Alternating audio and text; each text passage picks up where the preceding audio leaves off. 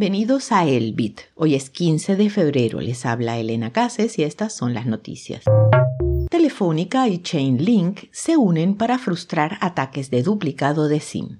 Miles de claves fiscales argentinas filtradas en la dark web.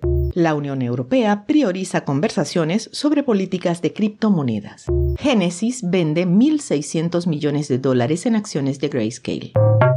El curso Master in Bitcoin empieza el 19 de febrero y te lleva desde lo más básico hasta que tengas tu propio nodo, todo de la mano de los mejores instructores. Entra a libreriadesatoshi.com para inscribirte. Hay becas disponibles.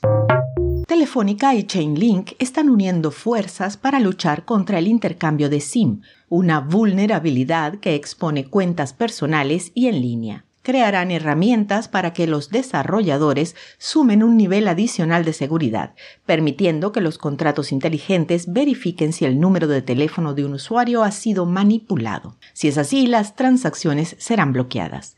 Esta medida se produce después de ataques de intercambio de SIM de alto perfil, como uno contra el cofundador de Ethereum, Vitalik Buterin, que destaca la necesidad de salvaguardas más sólidas en el mundo de las criptomonedas más de 82.000 claves fiscales de ciudadanos argentinos fueron filtradas a la dark web tras un hackeo de la AFIP el órgano tributario nacional, se recomienda cambiar la clave fiscal de inmediato.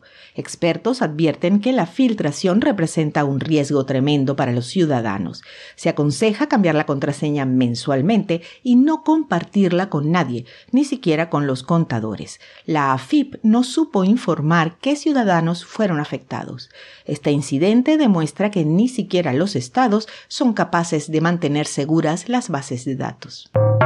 Los planes de la Unión Europea para las finanzas digitales se discutirán en conversaciones de alto nivel en abril. Estas discusiones podrían influir en las reglas futuras para las criptomonedas e incluso para un posible euro digital. Las conversaciones tienen como objetivo garantizar la aplicación adecuada de las regulaciones existentes como MICA y explorar nuevas medidas de supervisión. El resultado tiene gran importancia para la dirección futura de la supervisión de las criptomonedas en Europa.